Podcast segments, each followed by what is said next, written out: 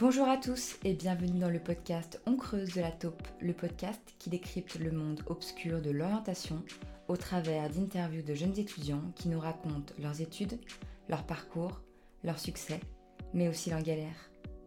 Ils sont jeunes, passionnés, prêts à conquérir le monde, ils sont étudiants.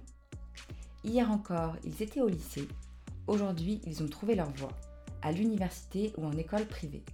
Ils prennent maintenant la parole pour décrire leur quotidien dans l'information qui les fait vibrer. Trouver sa voie, s'orienter, gérer le stress des admissions ou encore s'adapter à un nouvel environnement, ils sont passés par là et partagent avec toi leurs astuces et conseils. Hello, je suis ravie de te retrouver pour ce tout nouvel épisode du podcast On creuse de la taupe. Cette fois-ci, la taupe reçoit derrière son micro Manon, 21 ans, en licence de sciences politiques. Pendant les prochaines minutes, Manon va te raconter à quoi ressemblent ses études de sciences politiques. Et son parcours est très intéressant, car Manon rêvait depuis le lycée de faire Sciences Po. Elle te raconte comment se déroule le concours pour intégrer les IEP, comment elle s'est préparée, et surtout, comment faire pour rebondir en cas d'échec à ce fameux concours. Entre désillusion et détermination, elle nous livre en toute transparence son parcours. Elle nous rappelle surtout qu'il n'existe pas qu'une seule voie pour faire les études dont on rêve. Je te propose de découvrir les conseils et astuces d'une étudiante qui croit en elle et en ses rêves. Je te laisse avec notre conversation. Afin de comprendre son parcours et surtout qu'est-ce qui la motive tant à faire Sciences Po, la première question que je lui pose est pourquoi Sciences Po? Bonne écoute. Dès la troisième, je me suis renseignée. Ok. Je voulais faire journaliste. D'accord. Donc je m'étais renseignée un peu les écoles, euh, comment on arrivait à être journaliste. Mhm. Donc il y avait les écoles de journalisme, et j'avais remarqué qu'il y avait Sciences Po. Donc l'école, il y a le Sciences Po Paris et les IEP qui sont un peu partout en France. Il y en a sept en France. Mhm. Et donc je me suis renseignée comment arriver à Sciences Po. Ça me plaisait plus Sciences Po parce que c'était pluridisciplinaire. Mhm. Donc c'était très basé sur la culture générale et l'histoire, les matières qui me plaisaient euh, dès la troisième. Et ça, en troisième, déjà, tu avais une idée euh, concrète, euh, c'est fou. C'est ce que je voulais faire. Donc je suis partie sur mon lycée vraiment focus sur ça j'ai des bonnes notes pour entrer à Sciences Po. Dès la hum, première, je me suis inscrite en prépa. Donc euh, j'ai fait une prépa pendant mon année de terminale. J'avais aucune vacances scolaires. Bon, je faisais mon année de terminale avec euh, les bagues, les bacs blancs, tout ça. Et pendant les vacances scolaires, je suivais euh, en internat une prépa. D'accord. Donc il me faisait des concours blancs, j'avais des cours. j'ai passé le concours de donc d'IEP en juin je l'ai raté, donc j'ai passé mon bac et, le concours en même temps. J'ai mon bac, mention assez bien, et j'ai raté mon concours. Je me suis inscrite dans une prépa à Aix-en-Provence, donc euh, qui proposait, il y a plusieurs types de prépa. On peut aussi passer le concours euh, sans prépa, on peut passer euh, comme ça. Un candidat libre. candidat libre. Mhm. Et juste une question, la différence entre la prépa que tu fais après et la prépa que tu fais pendant ton année terminale, c'est quoi? Il y a plus de cours. D'accord. Comme c'est une prépa... C'est intensif. C'est intensif comme c'est une prépa en terminale, j'allais que pendant les vacances scolaires. Mhm. C'était à moi de m'organiser, euh, de faire euh, mon emploi du temps pour gérer euh, la prépa et la terminale. Parce qu'il fallait l'objectif, c'était quand même mon premier, c'était d'avoir le bac. Mhm. Parce que sans bac, on pouvait pas rentrer. Donc là, après, dans ma première année dans le supérieur, j'étais en prépa et j'ai fait une prépa assez originale puisque c'était un double cursus. Donc une fac d'éco-gestion à Aix-en-Provence qui était aménagé. J'avais pas tous les cours euh, comme euh, ceux qui faisaient la licence. Mhm. Euh, donc voilà, c'était sur un cursus quand même avec beaucoup d'horaires, beaucoup d'exigences. Les prépas, si on se lance dans une prépa, il faut, savoir à quoi s'attendre. Mhm, c'est sûr. C'est plus de vie sociale, beaucoup de coups de mou, beaucoup de pleurs et de j'abandonne. Mais si on est motivé, ça peut le faire. Et c'était ton cas. Donc ouais, ouais, c'est... Voilà, après, il faut, faut rester focus. Euh, après, il faut dire que s'il n'y a pas que la motivation, il y a le travail. Et mm. que des fois, même si on travaille bien, ça ne paye pas toujours. Donc là, c'est mon cas, je l'ai raté une deuxième fois. Mm. Donc, comment tu le euh, vis, ça, le fait d'avoir raté deux fois? Comment tu, te sens à ce moment-là? Je l'ai très mal vécu. Ouais. Surtout que j'ai eu des copines, on travaillait ensemble qui l'ont eu, donc forcément, hein, c'est un concours. Donc, euh, mm. tout le monde est adversaire. Et du coup, à ce moment-là, tu remets en cause euh, toute ta voix Ouais, ta voix. Tu te dis, mais qu'est-ce que je vais faire finalement? Est-ce que je ne ferai pas plutôt des études courtes? Parce mmh. que moi, j'étais partie vraiment sur des études plutôt longues. Mmh je me suis dit, pourquoi je ne me réorienterais pas? Euh, c'était une, il fallait que je me réinscrive sur la plateforme Parcoursup. Donc ça voulait dire que je n'étais pas prioritaire, parce que c'est les terminales qui sont prioritaires. Mhm. Donc euh, j'ai un peu, euh, voilà, mon été, c'était pas le meilleur été de ma vie. Et à ce moment-là, qui t'aide Tu fais toute seule ou t'as tes parents qui t'aident un peu Ouais, moi j'avais pas mal mes parents, mes amis aussi qui étaient quand même très présents. Mm. Pour, pour, aussi relativiser, hein, mais c'était pas non plus l'échec de ma vie. Oui, bien je n'avais pas perdu non plus toute ma famille. ou- Mais c'est Donc, vrai que euh, mais à cet âge-là, c'est vrai que quand tu te mets un an dans cette bulle et que tu te Mm. dis euh, j'ai qu'un objectif, c'est ça, quand tu le réussis pas, c'est vrai que t'as un peu ton mini-monde qui s'écroule, quoi. Ouais, bien sûr. Donc euh, voilà, il faut après apprendre à relativiser et euh, aller de l'avant et dire bon ben je vais faire autre chose et je vais pas m'arrêter là, quoi. Et du coup, tu, tu, prends quelle décision à ce moment-là? Donc à ce moment-là, j'étais déjà inscrite sur Parcoursup, parce Ouais. que de j'avais aussi assuré mes arrières. Ouais. En me disant si je l'ai pas, il faut quand même que je fasse quelque chose. Donc je m'étais inscrite dès janvier sur Parcoursup. D'accord, t'avais anticipé quand même. J'avais anticipé, oui. Euh, Parce qu'en plus, les plateformes, elles sont, il y a des délais. Mm. Après l'été, tu peux plus t'inscrire. Ouais. Donc, euh, dès janvier, euh, j'avais l'idée un peu, je savais que le droit, ça me plaisait. Donc, je m'étais in- inscrite en faculté de droit à Aix-en-Provence. Euh, j'ai fait également euh, des, euh, donc, des licences sciences politiques, je connaissais pas. Mm. Donc, j'ai cherché. Il n'y en a que deux en France. Il y a celle de Montpellier, qui est un parcours direct. Dès la première année, on peut s'inscrire euh, en sciences politiques. On a des cours qui ressemblent énormément à l'I- l'IEP, donc à l'école. Mhm. Après, il y a ég- également des écoles privées qui Ouais. proposent, euh, comme sous forme d'école de commerce, mais en, en sciences politiques. Mhm. Il faut savoir que les IEP, c'est public. Ouais. Donc euh, voilà. Donc après, c'est pas le même budget. Moi, je voulais pas forcément partir euh, dans une école privée. Mhm. Pourquoi Surtout qu'il y en avait une très bonne à, à Lille, mais je me voyais pas partir à Lille. Mhm. Donc voilà, après c'était un budget pour mes parents. Je savais, l'école n'était pas super bien renommée. J'ai posé le pour et le contre et je me suis dit peut-être qu'il vaut mieux aller en fac. Ok. Donc je me suis vraiment euh, focalisée sur les facs. Ouais. Et j'ai trouvé donc euh, la fac de Lyon 2 qui proposait donc un parcours sciences politiques, mais que à partir de la deuxième année. Il fallait en fait en première année faire un système de portail. Il y a très peu de facs qui proposent ça. C'est quoi le système de Alors portail? c'est très compliqué parce que quand tu es quand tu es en terminale, tu comprends pas très bien et c'est pas très bien expliqué en plus sur Parcoursup. Mhm. Donc là, Lyon 2 propose euh, différents portails, je crois qu'il y en a 14 en tout. D'accord. Donc euh, ça peut aller de psycho, de droit, sciences politiques, éco-gestion. Mhm. Et en fait, c'est pour découvrir, euh, pour les, pour les hum, étudiants qui savent pas trop où aller, pour pas commencer une année de droit et, ne- et la rater, Ouais. ils ont plusieurs matières. Donc par exemple, moi l'année dernière, donc, je suis allée, je suis allée là-bas. Ouais. L'année dernière, j'avais droit, économie, sciences politiques et sociaux. D'accord. Donc en fait, c'est vraiment très large.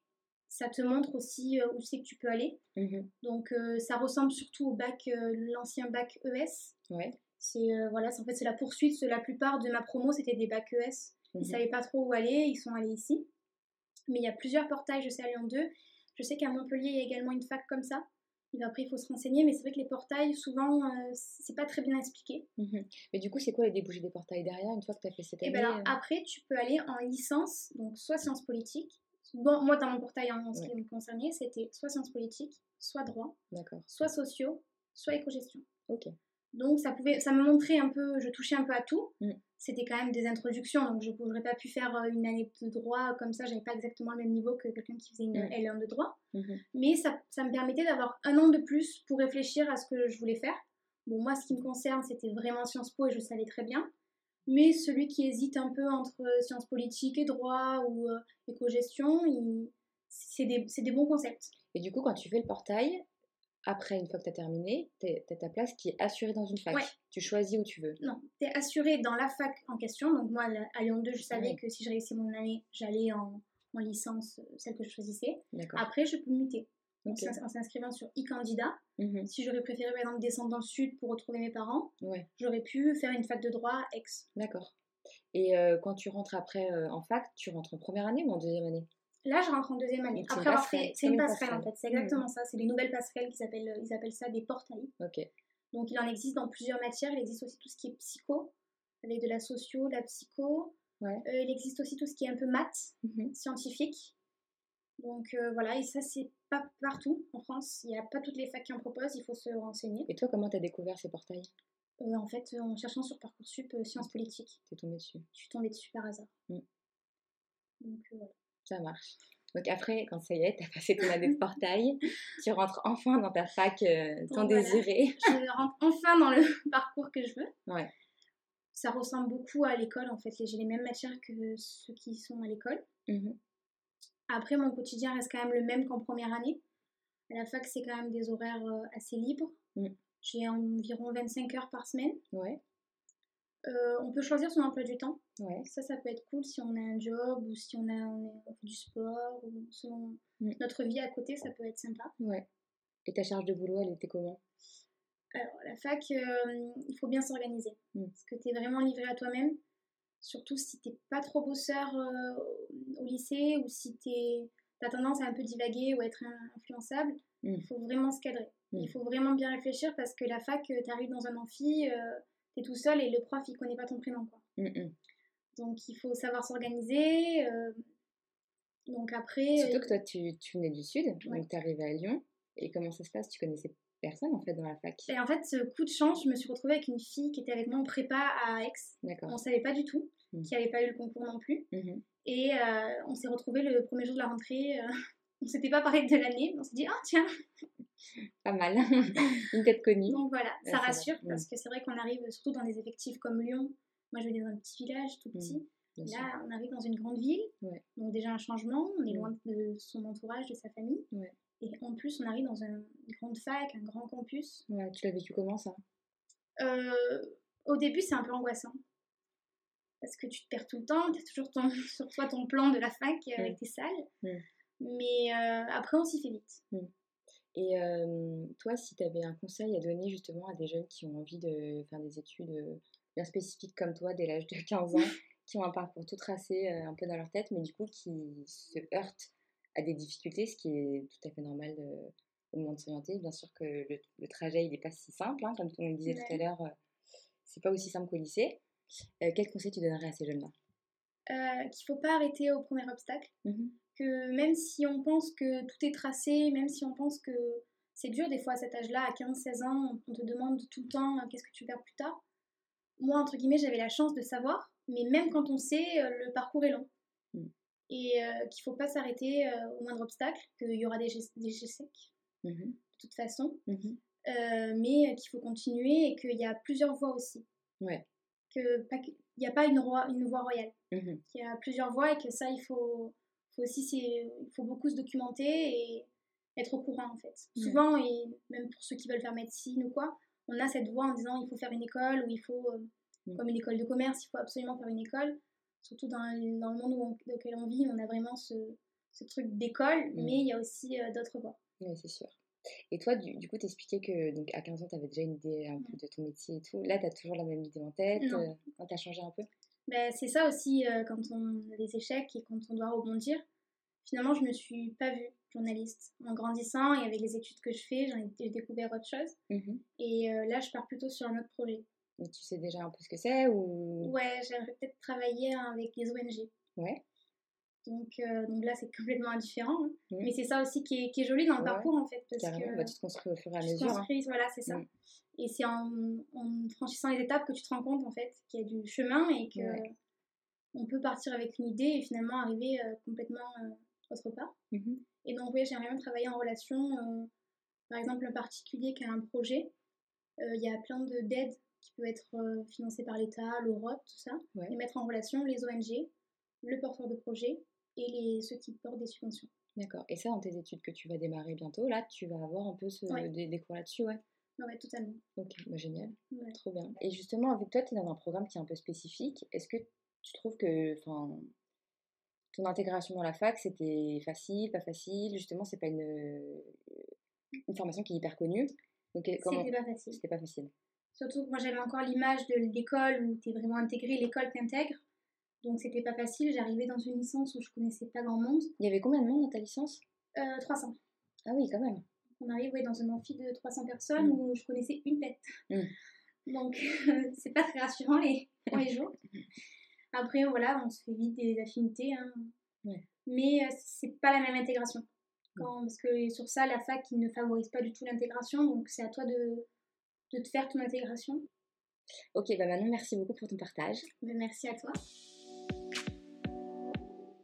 Merci à tous de nous avoir écoutés. Si le podcast te plaît, si tu as des questions ou des sujets que tu aimerais que la taupe traite, n'hésite pas à nous écrire sur Instagram, lataupeapp. Et surtout, n'hésite pas à laisser 5 étoiles pour aider la taupe à faire découvrir son podcast au plus grand nombre. On se retrouve très vite pour un nouvel épisode du podcast On creuse de la taupe avec un tout nouvel invité. Salut à tous